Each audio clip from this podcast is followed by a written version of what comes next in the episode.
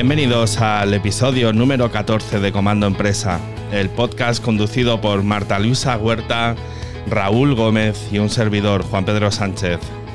En Comando Empresa analizamos el mundo de los negocios y compartimos nuestras ideas y puntos de vista sobre el entorno de la empresa y la economía. Si quieres ponerte en contacto con nosotros, lo tienes tan fácil como escribirnos a info@comandoempresa.com y te contestaremos. También estamos en WhatsApp en el 642 365 518. Raúl, hola, ¿cómo estás? Buenos días, aquí, sufriendo, eh, encapsulado, ¿no? Como se suele decir.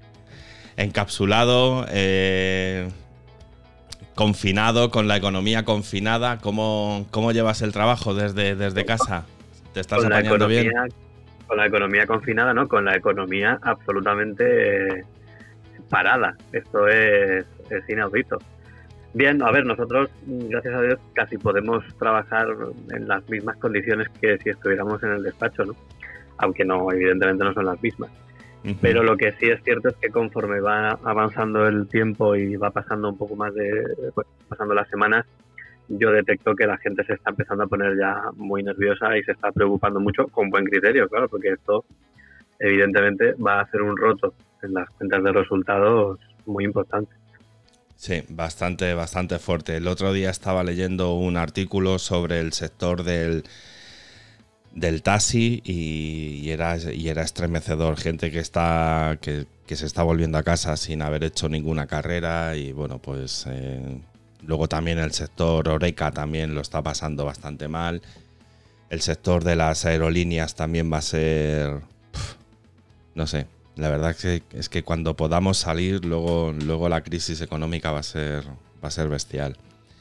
Bueno, pues eh, sí, sí tampoco, la gente se va a lanzar, es decir, cuando podamos levantar el confinamiento, mm, no nos vamos, primero que no van a estar abiertos, ¿no? Los restaurantes, los establecimientos de hostelería.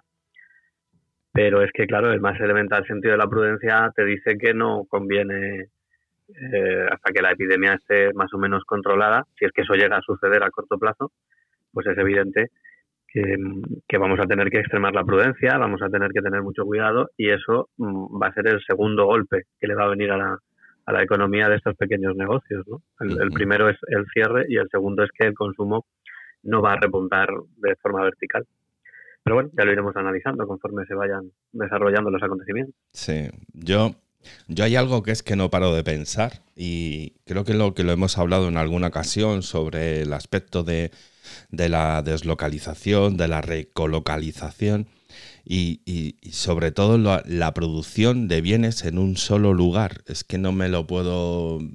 Yo creo que es que los países o los gobiernos van a tener que hacérselo mirar con algunos con algunos productos, con algunas cosas que realmente cuando pasen cosas como las que nos está pasando ahora, pues que podamos tener un tejido productivo para poder ser nosotros también autosuficientes, no esperar a que venga todo desde China, ¿no? Entonces, ¿quién, nos, no, quién no nos dice que podamos pasar un coronavirus 4 o un, un, coronavirus 5, ¿no? Entonces, pues... Claro, lo que pasa es que eso al final es, es que eso al final es un problema económico. O sea, las cosas no suceden es decir, no es que nos hayamos puesto de acuerdo y hayamos dicho, pues ahora, fabricamos todos en China. No, no, es que es un problema de coste. Al final, cuando tú lo que haces es la deslocalización, el fenómeno de la deslocalización tiene, un, tiene una explicación económica. Y es que el bien o servicio, en este caso bien, que tú estás fabricando en China, no lo o en China o en la India o donde sea, no lo fabricas allí por capricho, lo fabricas allí porque los costes eh, son los más ajustados y la calidad que te está sirviendo es la que tú quieres. Es decir, los test estos, por ejemplo, por poner un ejemplo ahora de mucha relevancia o de mucha actualidad, las cosas que se fabrican en China se fabrican en China porque son los que la sirven a, la relación calidad-precio que el mercado quiere. Por eso, si en el futuro queremos cambiar esa circunstancia, pues será tan sencillo como que simplemente va a costar más dinero. Va a costar más dinero porque es el mismo producto fabricado en Europa o fabricado en otro sitio, pues va a costar más, porque los costes unitarios, los salariales, los, la, luz, o sea, la energía, todo, vale más en otros sitios que de lo que vale en China. Aparte de ese fenómeno, que también es, eh, que, es fundamental e importante, eh, otra cosa que nos ha jugado una, una mala pasada en, este, en esta situación es la, el modelo de producción just in time, es decir, el, el, no acaparar stocks, el no tener almacenes, el no tener, eh, digamos, que tú vas fabricando conforme vas necesitando. Claro, eso eh, tiene un problema y es que tú tienes una determinada capacidad de producción y eh, elevar esa, esa capacidad primero es antieconómico y segundo no se logra de la noche a la mañana. No es algo que tú puedas darle un botón y decir, fabrico, eh, por ejemplo, mascarillas, ¿no? Eh, fabrico un millón o fabrico 60 millones. Es que no es tan sencillo porque tú estás, eh, digamos, escalado para fabricar la demanda normal que tú recibes de ese producto, ni más ni menos. Sí que es cierto que puedes hacer pequeños ajustes, pero lo que no puedes hacer es hacer frente a una, a una escalada de pedidos como la que se está produciendo. Entonces, digamos que son dos los fenómenos que se nos han mezclado aquí y que, es, eh, y que son los causantes de la tormenta perfecta. Por un lado, la deslocalización, que tiene un componente económico, y, y por otro, la fabricación a tiempo, que tiene otro, tiene otro, otro componente económico. En definitiva, al final, ¿se puede salir de esta situación y en el futuro habrá que salir? Sí, es evidente que sí, pero el coste va a ser muy elevado, porque no es lo mismo fabricar eh, cualquier cosa en en el entorno europeo que, en Asia. Eso es, así, es decir, el coste unitario eh, va a crecer y una eh, mascarilla eh, fabricada en China vale 50 céntimos y esa misma mascarilla con el mismo método y con todo igual, a lo mejor fabricarla en Europa te cuesta euro y medio o dos euros. Bueno, pues ahí está el problema.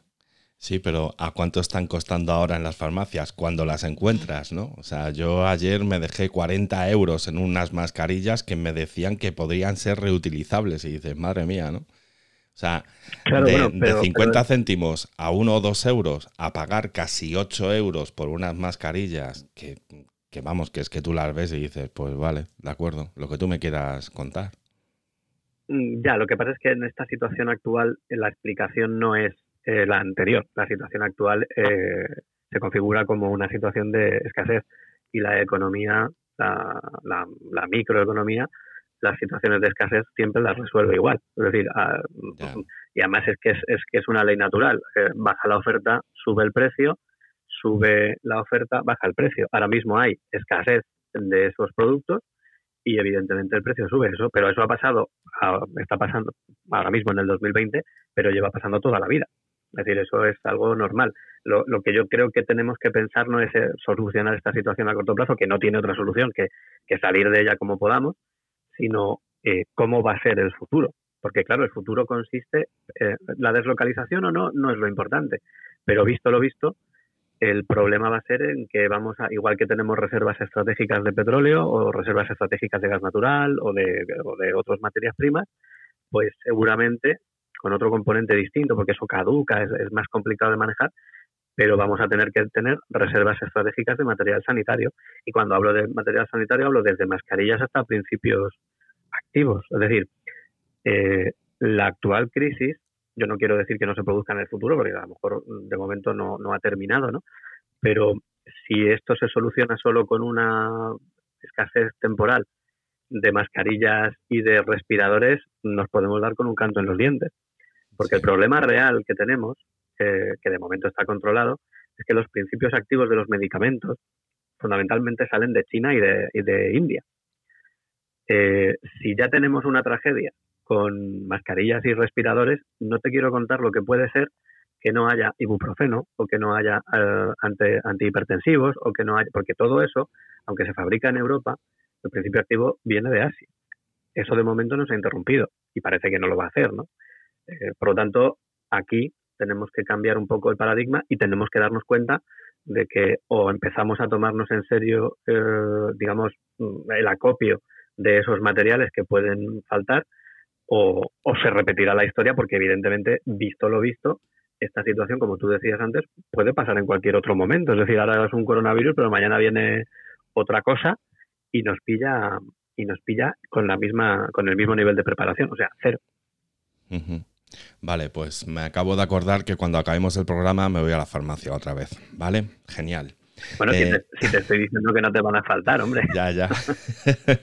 Eh, eh, estabas mencionando antes, anteriormente, y luego me lo comentaste tú a lo largo de, de esta semana, eh, todo lo que son el, pues el tener stocks, el tener eh, stocks estratégicos, ¿no? Y esto lo quiero enlazar a una noticia que tú me compartiste y es que el espacio para almacenar petróleo se está agotando. La industria nunca ha estado tan cerca del límite, ¿no? Y me resultaba gracioso esta, esta noticia, ¿no? Porque luego en cuanto, en cuanto, mm, en cuanto estuve mirando la noticia, estuve consultando los precios de, las gasolinas en las estaciones de, servicio y tampoco es que hayan bajado tanto. ¿eh? Bueno, es que son dos cosas distintas. O sea, el, petróleo, el problema que tiene es que no puedes parar la producción porque, claro, eso tiene unos, unas implicaciones económicas absolutamente bestiales, ¿no? Eh, bueno, es lo que llevamos hablando todos estos días. Eh, ahora mismo nos estamos enfrentando a la primera parte. Esta crisis va a tener, como hemos dicho siempre, dos, dos, dos partes distintas o dos, o dos mm, contrastes. El primero va a ser un, un, claro shock de, oferta. Es decir, el, el mundo eh, se ha parado de golpe y, y, cuando tú paras de golpe una maquinaria que está produciendo, eh, no, no, logras mm, cerrar, o sea, no, no fabricas de 100 a 0 en un segundo. Generas mucha inercia. Entonces, ¿qué es lo que ocurre? Que tenemos petróleo que nos sale por las orejas porque no lo estamos consumiendo. Eh, la acumulación de esos stocks tiene como consecuencia primera esa que tú dices de la bajada de precio, pero es que luego los costes de almacenamiento también se disparan. En cuanto a lo que es el precio de la gasolina en, el punto de venta, tú, si, lo estás, si hablas de España, por ejemplo, es que el componente mm, coste de la materia prima es bajísimo. O sea, realmente en España lo que estamos pagando con la gasolina es impuestos. Impuestos. Entonces, el hecho de que baje Claro, o sea, el hecho de que baje la materia prima, pues hombre, tiene una incidencia y evidentemente la gasolina ha bajado, pero no baja eh, en la misma proporción o no baja proporcionalmente a lo que baja la materia prima. Eso es la primera parte del problema, es decir, un exceso de stocks que genera el shock de oferta que se paraliza. El problema que, realmente no sabemos muy bien qué es, cómo, cómo se va a gestionar, es la segunda parte, que es el shock de demanda, que es lo que hablábamos antes. La gente no va, los consumidores no van a comprar a lo bestia en cuanto esto se arregle. Es decir, eh, la prudencia normal. Primero porque puede que no tengan dinero. Eso es otro debate. Pero el que tenga dinero, evidentemente, no va a salir corriendo a gastar.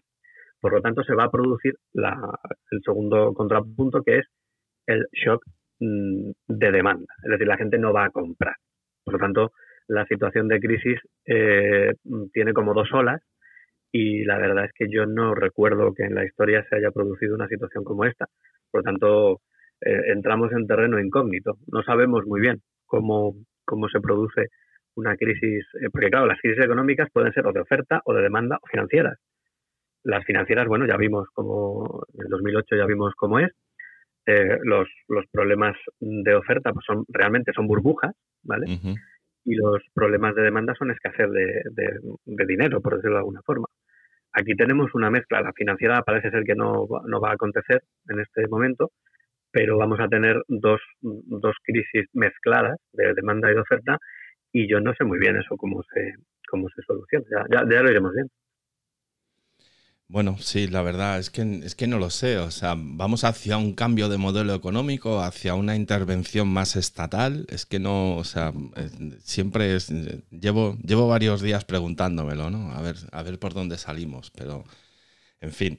Bueno, que, tiene que, que tiene que haber una intervención estatal es que es evidente, porque no hay el, el, sector privado no tiene herramientas para salir de esta situación. Es decir, aquí ahora mismo los estados tienen que adoptar políticas, tienen que adoptar medidas de política fiscal muy agresivas y desde luego, eh, y yo soy muy poco partidario, ya me habéis oído siempre criticarlo, pero es evidente que ahora mismo hay que hacer una expansión monetaria, porque no, mm, o sea, es la única forma de evitar el colapso.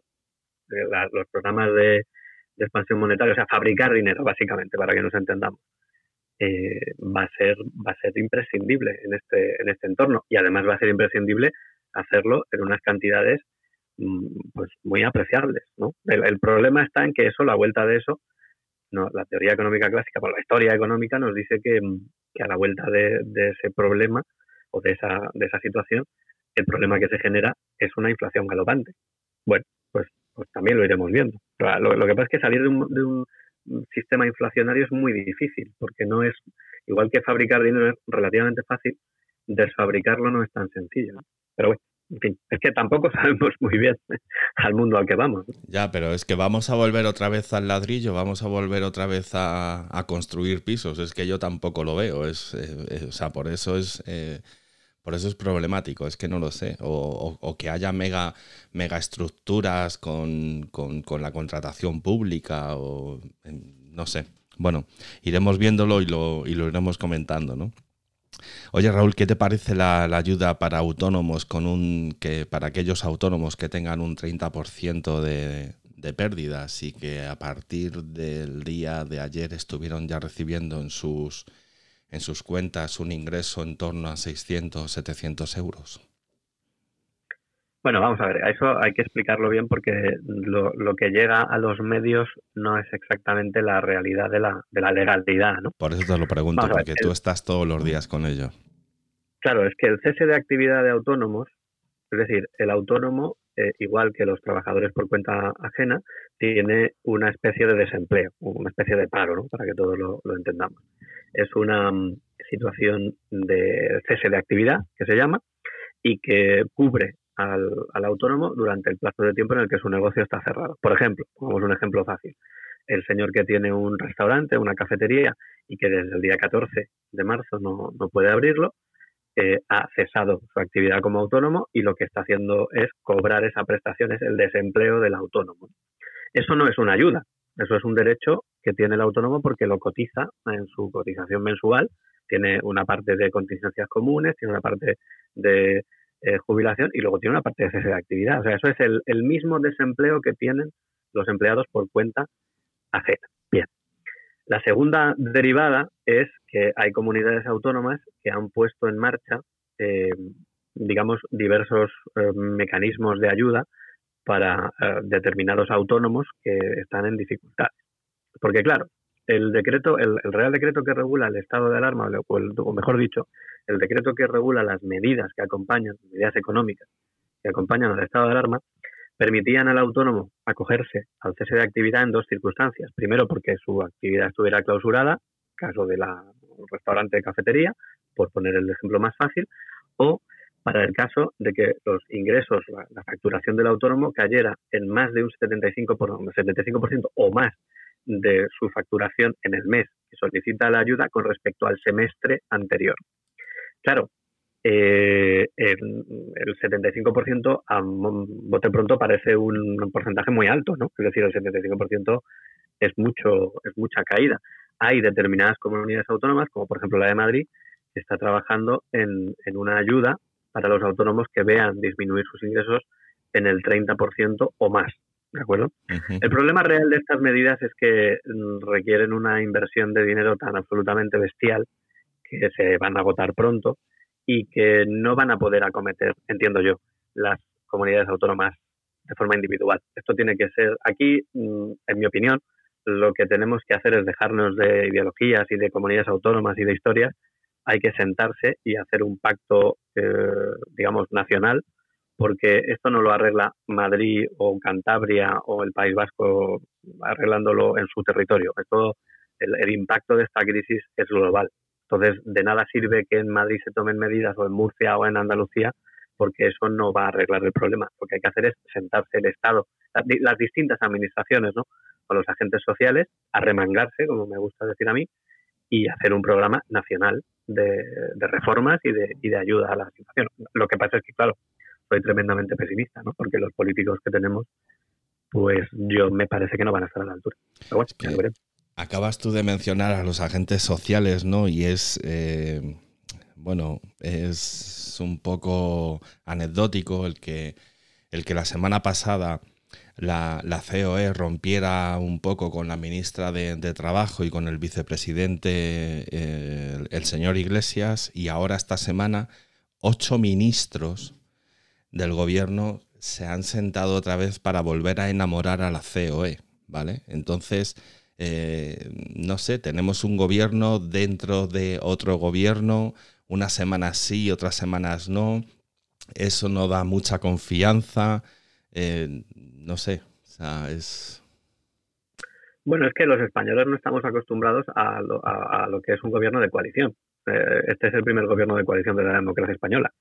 Entonces, eh, ¿qué es lo que ocurre en un gobierno de coalición? Bueno, pues esto, que evidentemente los intereses de los distintos partidos que participan en un gobierno, pues no siempre son, no siempre van en la misma línea, ¿no? Aquí lo que está ocurriendo es, en mi opinión, es evidente. Hay una, un núcleo del gobierno duro, como lo quieras llamar, que es la parte que proviene del Partido Socialista, que son gente más moderada de lo, en fin, es, un centro de izquierda moderado, o debería serlo, vamos. Hasta ahora lo ha sido siempre el Partido Socialista. Y claro, estos señores se han aliado con, la izquierda radical. Entonces, la izquierda radical, la COE o los, o los eh, representantes de los empresarios son los malos.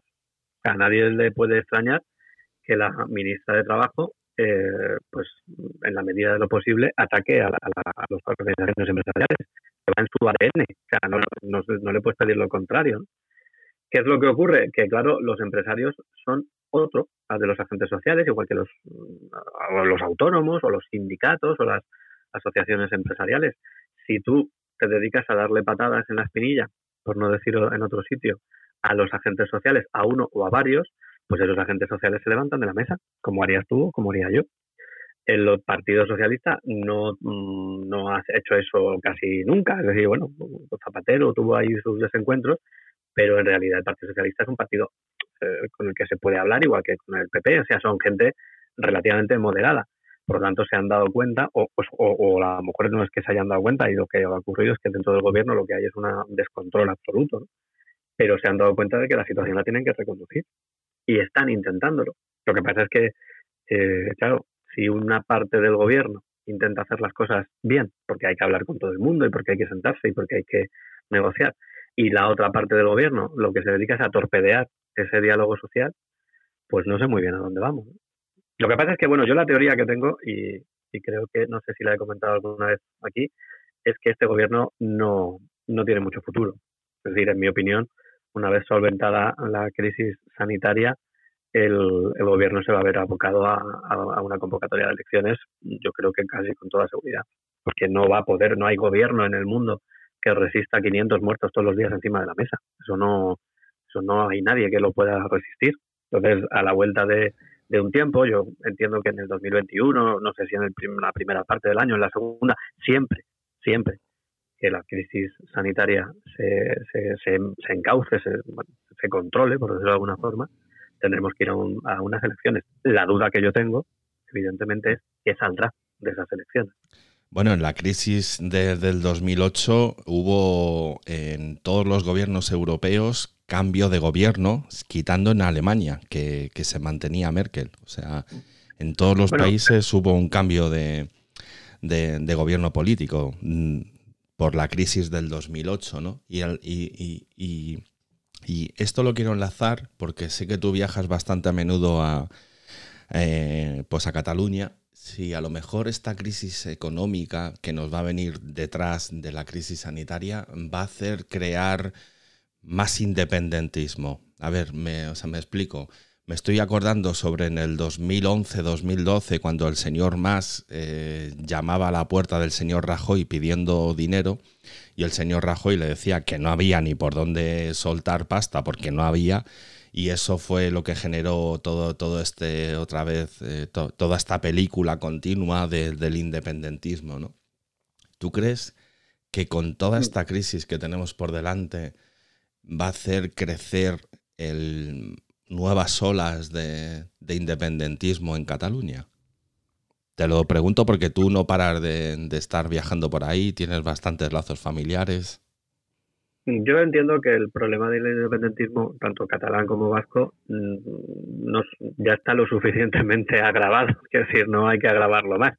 Ya tenemos un problema eh, bastante apreciable porque la sociedad catalana, por ejemplo, está totalmente fracturada en dos. O sea, la, el equilibrio que hay en, en, la, en Cataluña es que es media sociedad contra otra media sociedad. que todo eso se, va a agravar con el paro y al haber más paro, pues habrá más, no sé. Bueno, es que el problema ya lo tenemos. Que si que se agrave o no se agrave, cuando una sociedad está fracturada por la mitad, el problema ya lo tienes. Entonces, ¿qué es lo que ocurre? Que con Cataluña yo no sé si la situación permite pensar que va que, es una situación de, que permite un retorno a la normalidad. En mi opinión, yo creo que no. Es decir, la, sociedad catalana, eh, cuando tú tienes una, una, una, división tan acusada y sobre todo tan equilibrada, porque claro, si tú me dices, no, es que los independentistas son el 15%, el 15% de la población es manejable. Pero, pero claro, es que yo entiendo básicamente eh, lo que parece desde fuera es que en Cataluña hay un 50-50. Entonces, mm, es que esa situación no se puede gestionar, no es, no es gestionable. Es cierto que el País Vasco, quizá el paradigma del País Vasco es distinto, ¿no? Porque en el País Vasco mm, son más prácticos que en, Cataluña, han visto que el independentismo radical eh, lesiona la economía de la, de la autonomía del, de Euskadi y claro, han dicho, bueno, espérate a ver si es que no estamos haciendo las cosas bien, o por lo menos lo estamos haciendo más rápido de lo que, de lo que la situación histórica merece. Pero vamos, contestando a tu pregunta, si se agrava más el independentismo, pues, pues aviaos vamos, ¿no? Como se suele decir, porque ya tenemos un problema gordo, pues lo siguiente es que va a ser gordísimo. Esperemos que no, esperemos que la gente reflexione y se dé cuenta de que, de que esto se arregla con unidad, no con, no con independencia. Bueno, iremos viéndolo. Oye, dice, dice un amigo tuyo que la vida se vive y se bebe en los bares. Te lo digo porque se está. Eh, ayer estuve leyendo en algún periódico que se están estudiando algunas medidas como poner pulseras con, con colores o a modo de un pasaporte biológico, en donde a lo mejor la pulsera blanca signifique como que ya has pasado el, el virus la pulsera con color verde como que, como que no eres población que, que tiene riesgo y la pulsera roja como que, como que estás infectado, ¿no? Vamos a una, vamos a una sociedad en plan Blade Runner ya o, o, ¿no? ¿Qué te parece? Bueno, yo realmente creo dos cosas. La primera es que los, mm, eh, por lo menos en, determinados sitios, los bares y restaurantes y cafeterías de una determinada superficie para abajo no les van a permitir abrir. Eso para empezar. Porque evidentemente en, determinados mm, en determinadas superficies, no, no quiero poner cifras, pero por poner un ejemplo y sin que yo me vincule a él, ¿no? A lo mejor dicen, bueno, pues mm, bares y restaurantes de menos de 150 metros cuadrados de momento no pueden abrir, porque en esos bares y restaurantes no se va a poder garantizar bajo ningún mecanismo razonable bueno, pues la distancia social que parece que vamos a tener que, guardar a partir de ahora y por lo menos hasta que se logren dos cosas, o una inmunidad de grupo, que yo no lo sé eso cómo funciona porque no es mi especialidad, o, o, que exista una vacuna, incluso la existencia de una vacuna a corto plazo tampoco sería una solución porque la vacuna necesita, como es lógico, fabricación masiva, un plan de vacunación eh, que sea segura. Entonces, ¿qué es lo que ocurre? Que eso que dice mi amigo, eh, pues puede ser, pero puede ser de uno en uno. en España es posible que vayamos a tener que ir al bar de uno en uno, ¿no? Eh, no lo sé, no lo sé, es muy preocupante esa situación. Es muy preocupante porque además hay países que se pueden permitir, evidentemente, eh, que su sector de hostelería pues sufra un poco más porque entre los demás le pueden ayudar.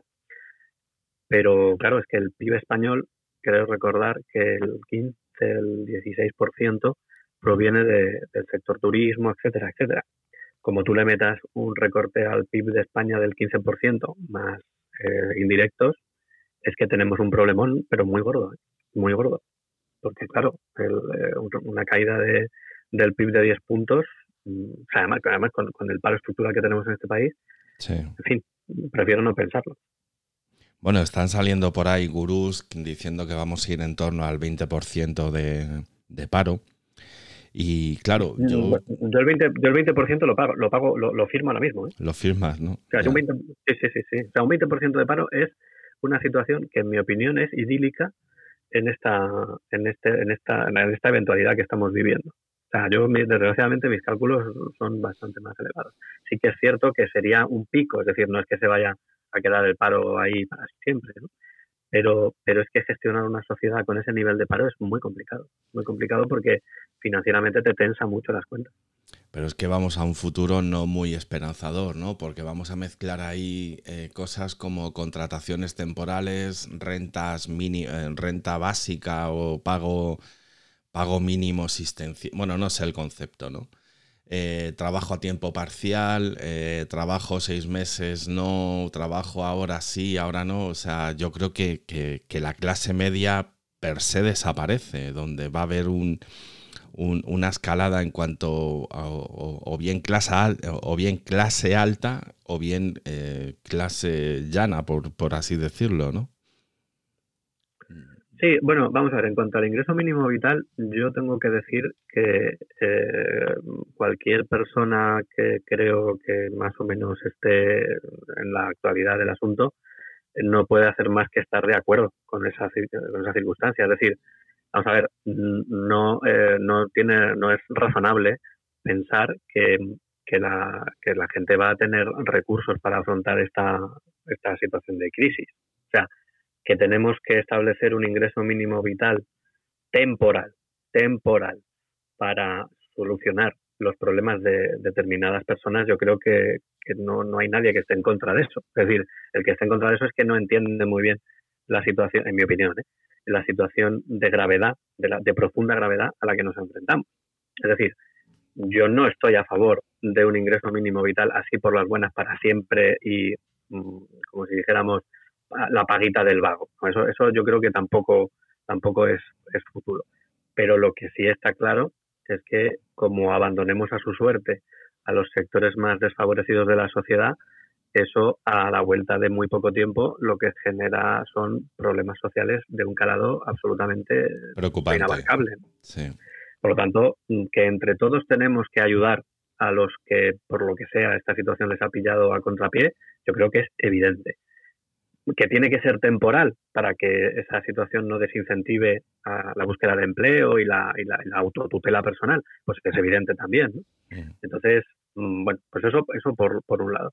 Y luego, en cuanto a lo que es la estratificación de la sociedad, como el. Eh, vamos a ver, aquí el asunto está en que, la, remontándonos un poco históricamente, la clase media fue lo que, lo que destruyó la idea comunista, ¿no? Porque, claro, la teoría marxista lo que decía es que los ricos cada vez iban a ser más ricos y los pobres cada vez más pobres. Ese razonamiento que a principios del siglo XX mm, eh, podía ser, finales del XIX, principios del siglo XX, podía ser razonable, eh, claro, se vio totalmente truncado por la aparición de la clase media. La clase media fue lo que salvó al mundo libre, por decirlo de alguna forma, del comunismo porque era, el, era la X que, desmontaba la teoría marxista o comunista. ¿no? ¿Qué es lo que ocurre? Que como el sistema capitalista no terminó, no ha terminado de consolidarse porque se ha hecho un sistema mixto intervenido por el Estado, o sea, aquí no hay sistemas puros, ni el sistema comunista de la Unión Soviética era puro, ni el sistema capitalista eh, lo ha sido tampoco en Europa Occidental o en el bloque occidental. Todo eso ha pervertido el sistema y ahora nos enfrentamos a las consecuencias de esa perversión, que es que la riqueza cada vez está acumulada en, menores manos y la, y la pobreza se está extendiendo. ¿Cómo se arregla eso? Bueno, pues precisamente entiendo yo que volviendo a la idea capitalista fundamental, y es que la clase media es la que nos salva de las situaciones extremas. La clase media es conservadora, la clase media es moderada. La clase media no quiere experimentos y la sociedad, cuanto más estable es y menos experimentos se hacen con ella, mejor funciona y más próspera es. Bueno, pues a eso tenemos que volver, ¿no? Por lo tanto, de alguna manera, a mí me parece que esto no se arregla con menos capitalismo, al contrario, se arregla con más capitalismo, porque parece que sé que esto no está de moda. Ya. Eh, mira, yo durante esta semana eh, he estado viendo algún algún eh, algún telediario y aparecía el señor Trump eh, como acusando a China ¿no? de que habían creado un virus, ¿no? y, esto lo estuve enlazando a las crisis eh, o, a, esas pequeñas guerras, bueno, pequeñas no, porque son miles de, millones de, pues de dólares o de, o de yuanes chinos o de, o de euros lo que está en juego Y es que hace unos meses el gobierno estadounidense había vetado a, a empresas chinas como Huawei, Google ha vetado el que se pueda desarrollar Android en algunos teléfonos chinos de la marca Huawei, etcétera, ¿no? Y, podríamos enlazar todas estas guerras como que ahora las guerras económicas eh, se hacen creando virus. ¿Cómo lo ves? Bueno, yo no tengo, yo no tengo conocimiento como para poder saber si este es un virus eh, creado en un laboratorio o es una o realmente es un virus que se ha utilizado con eh, bueno pues con una proyección geoestratégica para determinadas a mí me, vamos a ver a mí me cuesta mucho pensar pero yo no soy no soy ejemplo de nada que alguien genera o, crea un arma biológica porque realmente es eso lo que estamos diciendo no y lo primero que hace es soltarla en su territorio. Yo eso no, es como si tú lanzas un arma nuclear en tu propio territorio, no, no le veo mucho sentido, ¿no? Porque un arma biológica eh, es un arma y controlar un arma es muy complicado. Entonces, eh, el, esquema de esa teoría es que yo, gobierno chino, lo que hago es que para alcanzar una ventaja geoestratégica y, alcanzar una ventaja o una posición de más, bueno, de más poder económico, lo primero que hago es que genero un arma mm, biológica y la, y, la, y la lanzo en mi territorio, con el coste asociado que sea. Bueno, es cierto que en las sociedades asiáticas el concepto colectivo está por encima del concepto individual y el sacrificio individual de vidas allí se entiende de una forma distinta de cómo lo entendemos en Occidente, ¿no?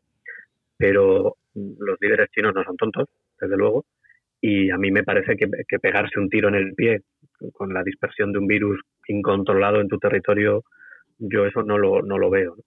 Que luego aparte a largo plazo ese virus se disemina por el mundo y tal, bueno, eso es otro debate que, que yo no que yo no comprendo.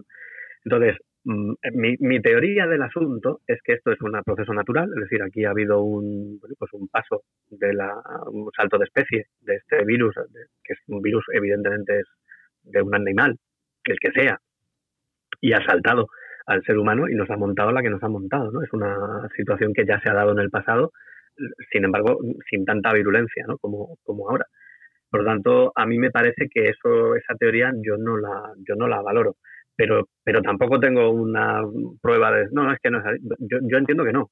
Pero si es así, pues bueno, pues lo, lo malo es que si eso es así, teniendo a Trump en Estados Unidos, yo de ese señor no me fío. Entonces, claro, pero es que tenemos a, Trump en Estados Unidos con un año electoral y Trump va a dejar ese país con una tasa de paro peor de como lo cogió él. Entonces, eh, Trump está buscando enemigos como sea, ¿no? Entonces, no sé, es problemático. Y a, no sé, a mí me da miedo, ¿eh? me da mucho miedo.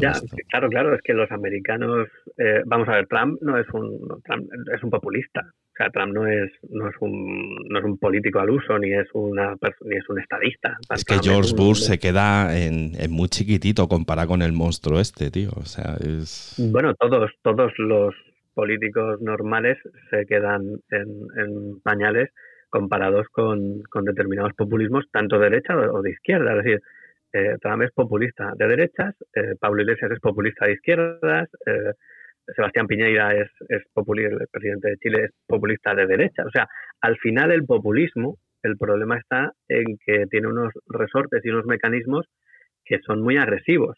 Entonces, claro, eh, ¿A dónde nos lleva eso? Eh, mire, resulta es que en China han soltado un arma biológica. Pues hombre, Estados Unidos tiene un arsenal nuclear y un arsenal de arma química y de, armas químicas y de armas biológicas que, para qué te cuento, ¿no? Y, está en manos de alguien que yo no sé, en fin, cómo podría llegar a, a reaccionar. Yo prefiero no pensarlo. Ya a mí me da la impresión de que esto es una situación de crisis sanitaria natural que se ha producido por una eh, por un descontrol de, una, de, un, virus, como, como, pasó con la gripe española o como pasó con la peste negra antes, y que eh, la configuración del mundo actual ha provocado que nos haya pillado a todos fuera de juego. Porque claro, el mundo hoy en día es mucho más pequeño de lo que lo era en 1918 y ya no te cuento de la época de la peste negra. Entonces, para la, la, duración de la pandemia fue mucho más larga.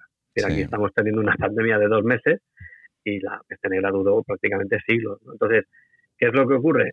Que como no sabemos lo que, lo que está pasando, pues nos, nos, nos agarramos a ideas que nos vienen. bueno, yo creo que es prematuro, pero desde luego coincido contigo en que, en que da un poco de miedo, porque los líderes que tenemos ahora mismo son gente que no desde luego, en mi opinión, no inspiran ninguna confianza. Bueno, y hablando, hablando pues de populismos, en Brasil, Bolsonaro ha despedido o, o, ha cesado, yo no sé cómo se dice esto, a su ministro de Sanidad porque el ministro estaba defendiendo el que la gente pues se confinara, ¿no? Y Bolsonaro lo que quiere es que la gente ande por la calle, que se abrace, que se dé besitos, eh, etcétera. O sea, algo, algo totalmente kafkiano. Pero bueno, cambiando, cambiando el tercio. Raúl, esta semana han salido noticias con que dos grandes, Google y también Apple, se van a, eh, van a trabajar juntos para desarrollar una aplicación en donde nos tengan más controlados por si hemos estado en contacto con gente o con personas que, tengan un virus o, o que o que les dé información a los gobiernos por dónde estamos viajando, eh, etcétera, ¿no?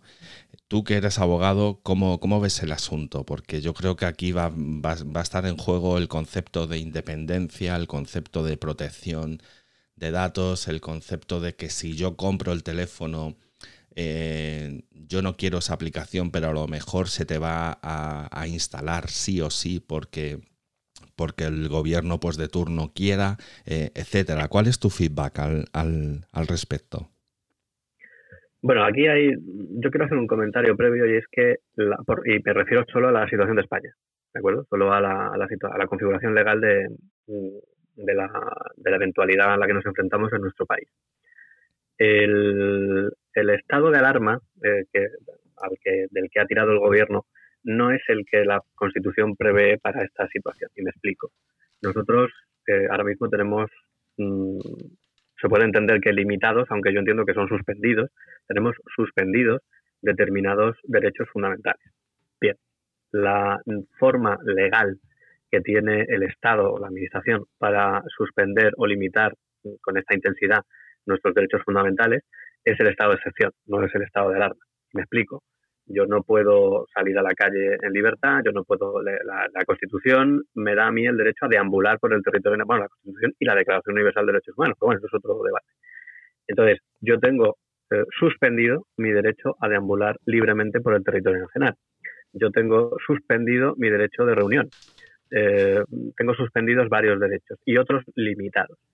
la respuesta legal a esa situación eh, consiste en aprobar por el órgano que tiene la competencia constitucional para hacer lo que es el Congreso de los Diputados, no el, no el Gobierno, eh, el estado de excepción. Es decir, el estado de excepción consiste en que se hace una normativa y se dice, oye, mire usted, durante este tiempo eh, los ciudadanos tienen suspendidos estos derechos.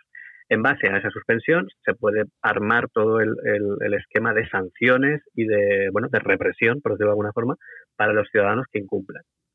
Entonces, ya de entrada, ah, y aunque esto es algo que se sabe y que el propio gobierno lo saben y que lo sabemos todos los que más o menos nos dedicamos a esto, pues bueno, digamos que estamos haciendo un poco la vista gorda porque la situación lo merece. Eh, lo que sí es cierto es que la próxima vez no se va a hacer la vista gorda. Por lo tanto, si el gobierno levanta el estado de alarma y luego pretende que las cosas vuelvan a, porque haya un repunte de contagios, Dios no lo quiera, y haya que volver a tomar medidas, ya no les van a dejar hacerlo tan mal. Pero bueno, eso es como, como comentario, eh, digamos, accesorio. El problema de la geolocalización de los ciudadanos, pues hay que ponerlo en relación con el, con el derecho a la salud de todos los demás. Es decir, ¿qué es más importante? por el bien común, ¿no? Claro, es decir, a mí mm, la geolocalización con motivos por motivos políticos, pues yo la rechazo totalmente, ¿no? Pero la geolocalización temporal, repito de nuevo la palabra temporal, para eh, solucionar este problema al que nos enfrentamos, que es uno de los problemas más graves a los que se puede enfrentar una sociedad, pues yo entiendo que una vez más tenemos que hacer bueno, pues la vista gorda en cuanto a nuestros derechos fundamentales. Yo, yo, no, yo soy un gran defensor de los derechos de las personas, pero, pero también soy un gran defensor de que esas personas para, para tener derechos tienen que estar vivas. Entonces, de nada sirve que a mí me controlen mucho mi, o sea, que yo esté en contra del control de mis derechos fundamentales, porque yo la libertad, en fin, es lo más importante, pero luego cojo el virus y me muero. Entonces, temporalmente hay que, como decíamos antes, aprobar un ingreso mínimo vital para solucionar la situación. Sí, temporalmente puede ser legítimo que el, que el Estado controle a sus ciudadanos para controlar la epidemia y que una vez que la epidemia esté controlada y mediante otras medidas se levanten esas, esos sistemas de control, pues es evidente. Es decir, aquí de lo que se trata es de solucionar la crisis sanitaria que tenemos. Cuando la crisis sanitaria se, se solucione, eh, si el gobierno o el Estado sigue insistiendo en que hay que controlar a los ciudadanos, pues llegará el momento de ser críticos con esa medida y llegará el momento de combatirla. Pero hasta que no podamos salir a la calle con, determinada seguridad y hasta que la situación no se estabilice, a mí me parecen bien todas las medidas que se puedan tomar para, para solucionar esta situación. Bueno, a lo mejor podemos ver algún teléfono construido por plataforma Google y Apple todo junto, ¿eh? ¿Te imaginas? Android, iOS, ahí todo juntito. Seguro que te pillas uno. a alguno le vendría mal, seguro. A alguien, a los puristas, a los puristas de Apple les vendría mal, a los puristas de Android lo vendría mal. Yo me imagino que al final eso será una plataforma interoperable. Vamos a ver, vamos a, vamos a ver si sabemos de lo que estamos hablando. Para controlar los teléfonos de los ciudadanos no hace falta ninguna aplicación. ¿De acuerdo? La aplicación es para que el ciudadano tenga eh, la apariencia de que sabe que le están controlando. ¿De acuerdo? Entonces, no, no pensemos que necesitamos una aplicación para que el gobierno sepa dónde estamos. Los, los triangular una, eh, digamos, una posición de un teléfono móvil hoy en día es un juego de niños. Entonces, la aplicación o la aprobación de esa, de esa medida eh, lo único que hace es oficializar y que el ciudadano pues no pueda decir que no lo sabe.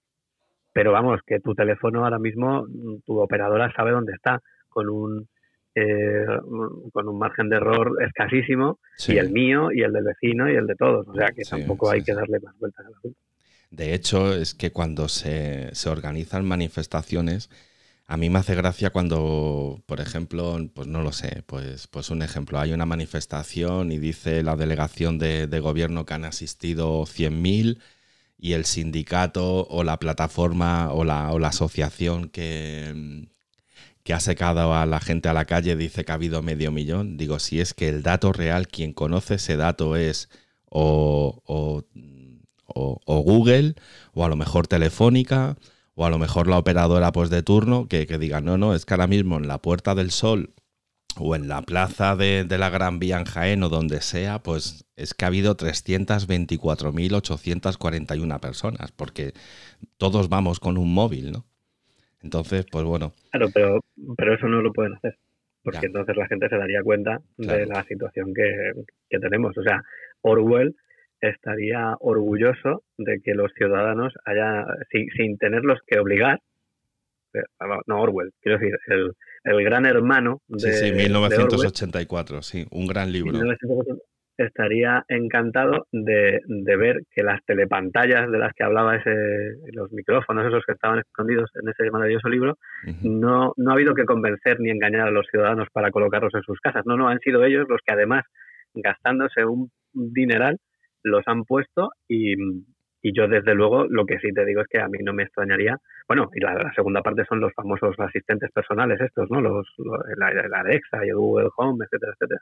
Somos nosotros, los ciudadanos, los que voluntariamente hemos metido en casa toda una playa de, dispositivos electrónicos que como consecuencia secundaria, evidentemente, pues nos, nos controlan absolutamente y que eso se puede medir y que el gobierno puede acceder a esos datos cuando quiera, pues yo no tengo la menor duda. ¿no? lo curioso es que hayamos sido nosotros mismos los que lo hayamos, o sea, que no sea el Estado el que diga, pues te voy a poner a usted un, un, un, sistema de control y entonces el ciudadano se resista. No, no, el ciudadano voluntariamente ha sido el que ha, bueno, pues el que ha decidido que le, que le controlen indirectamente. Bueno, pues ya veremos a ver eso cómo, cómo se desarrolla en el futuro. Bueno, es un, eh, es una, o sea, esto de los altavoces inteligentes va a ir a mucho más, porque eh, gracias a, esos dispositivos vamos a poder bajar las persianas, encender la luz, pero también a cambio de que nos estén escuchando 24 horas, ¿no? Muy bien, pues vámonos de viaje, Raúl.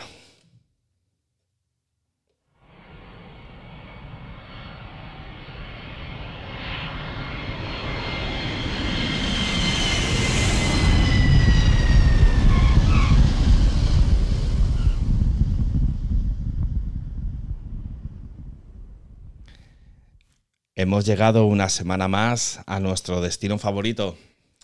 a la isla de Pascua. ¿A quién nominas esta semana para la isla de Pascua, Raúl? Pues yo mm, voy a mandar a Pascua al director de Salud Pública, por decirlo de alguna forma, a Fernando Simón. Vaya. la verdad, sí, yo tenía, yo confieso que, el desempeño de este hombre me ha, me ha decepcionado porque tenía un, yo pensaba que era un gran profesional y la verdad es que se me ha caído el alma de los pies cuando he visto la, la evolución en la gestión de esta crisis a la que nos enfrentamos. Así que bueno, a Pascua con Bueno, pues a ver. Oye, Raúl, una pregunta.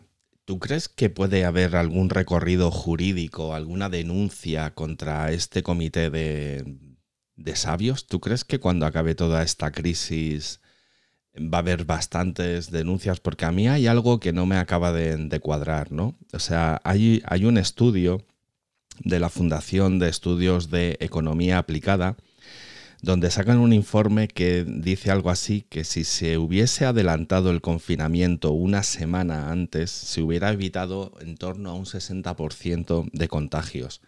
Y yo me quiero poner en la situación de todas esas familias que han perdido a, a un ser querido y que, y que diga, y que no, no sé, o sea, cuando, cuando pierdes a alguien, pues no te quedas indiferente, ¿no? Y a lo mejor todos estos eh, directores, secretarios, etcétera, ¿tú crees que se les puede llevar hacia, hacia demandas o que a lo mejor va a haber asociaciones o que, no sé, ¿tú crees que pueden hacer alguno de, de estos con sus huesos en, en la cárcel? Bueno, vamos a ver. La Lo reconozco, se me está yendo la cabeza, ¿no? O, a lo mejor es una pregunta muy. No, no, la responsabilidad técnica, la profesional, la responsabilidad profesional. Es que eh, todos se están escudando en, según lo que dicen el comité de sabios o científicos. Bueno, pues oye, o sea.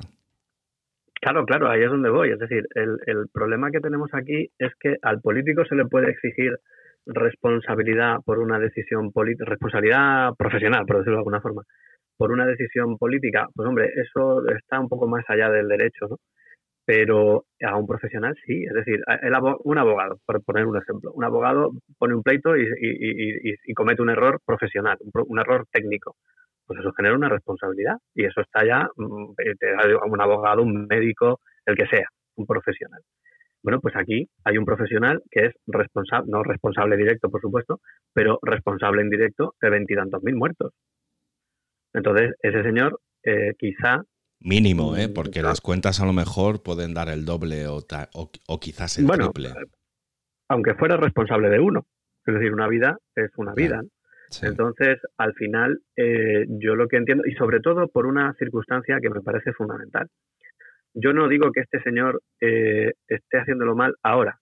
Yo no tengo conocimiento para hacerlo, pero lo que sí le he visto hacer en el pasado, y además de forma profusa, es eh, restarle la importancia a la situación. Es decir, este señor ha llegado a decir que aquí en España no íbamos a tener ningún caso, o que como mucho íbamos a tener uno y, poco importante. Vamos a ver, si, si tú piensas eso realmente, eh, la realidad te ha quitado la razón y, debes, eh, bueno, pues mm, cargar con las consecuencias de ese, de ese patinazo profesional.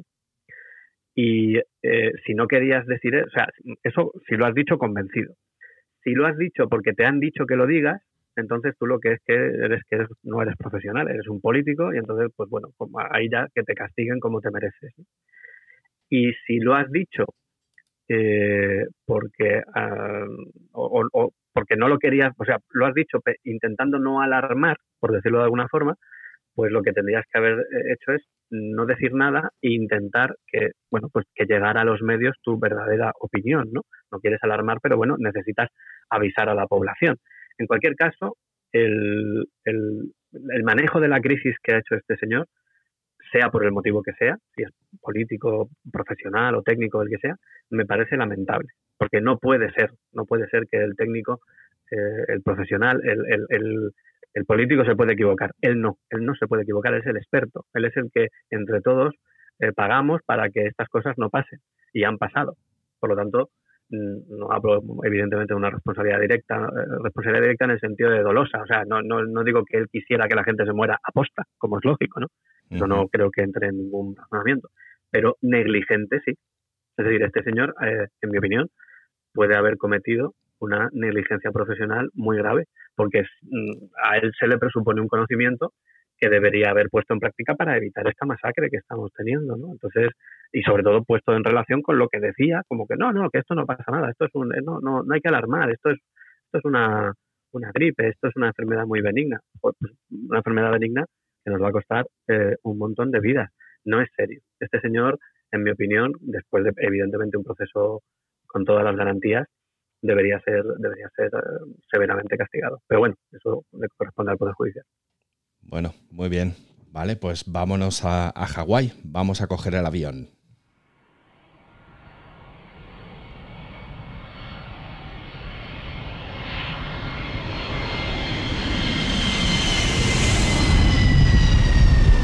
Estamos llegando a nuestro sitio paradisiaco. Raúl, ¿tienes esta semana quizás a, alguien nominado para llevarle una semana con todos los gastos pagados a, a Hawái? No, yo esta semana me voy a abstener. O sea, fíjate cómo está la cosa. Sí, la verdad es que sí. Bueno, pues yo sí que tengo a, un protagonista esta semana para enviar a la isla de Hawái. A ver qué te parece. Quiero enviar a Hawái al jamón serrano. ¿Cómo lo ves? Pero pata negra, jamón. Me da igual, a cualquier jamón serrano. Al jamón serrano.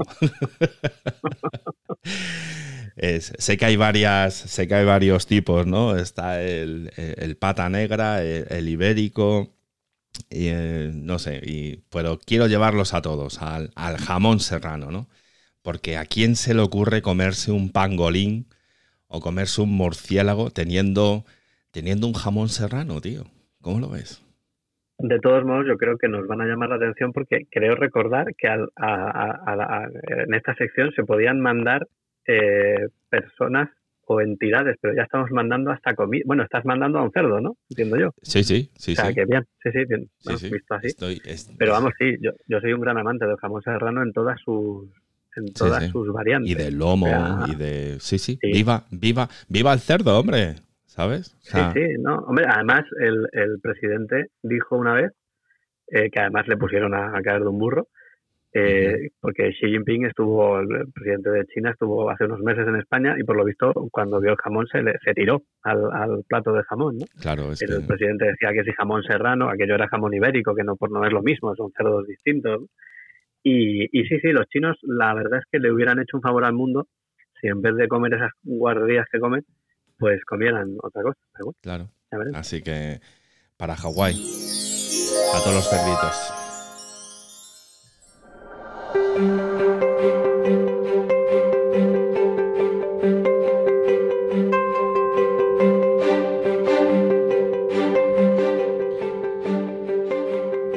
Bueno, y llegamos al final de este episodio. Si, alguien tiene alguna pregunta que nos quiera hacer, puede escribirnos un correo electrónico a info.comandoempresa.com y estaremos encantados de contestaros.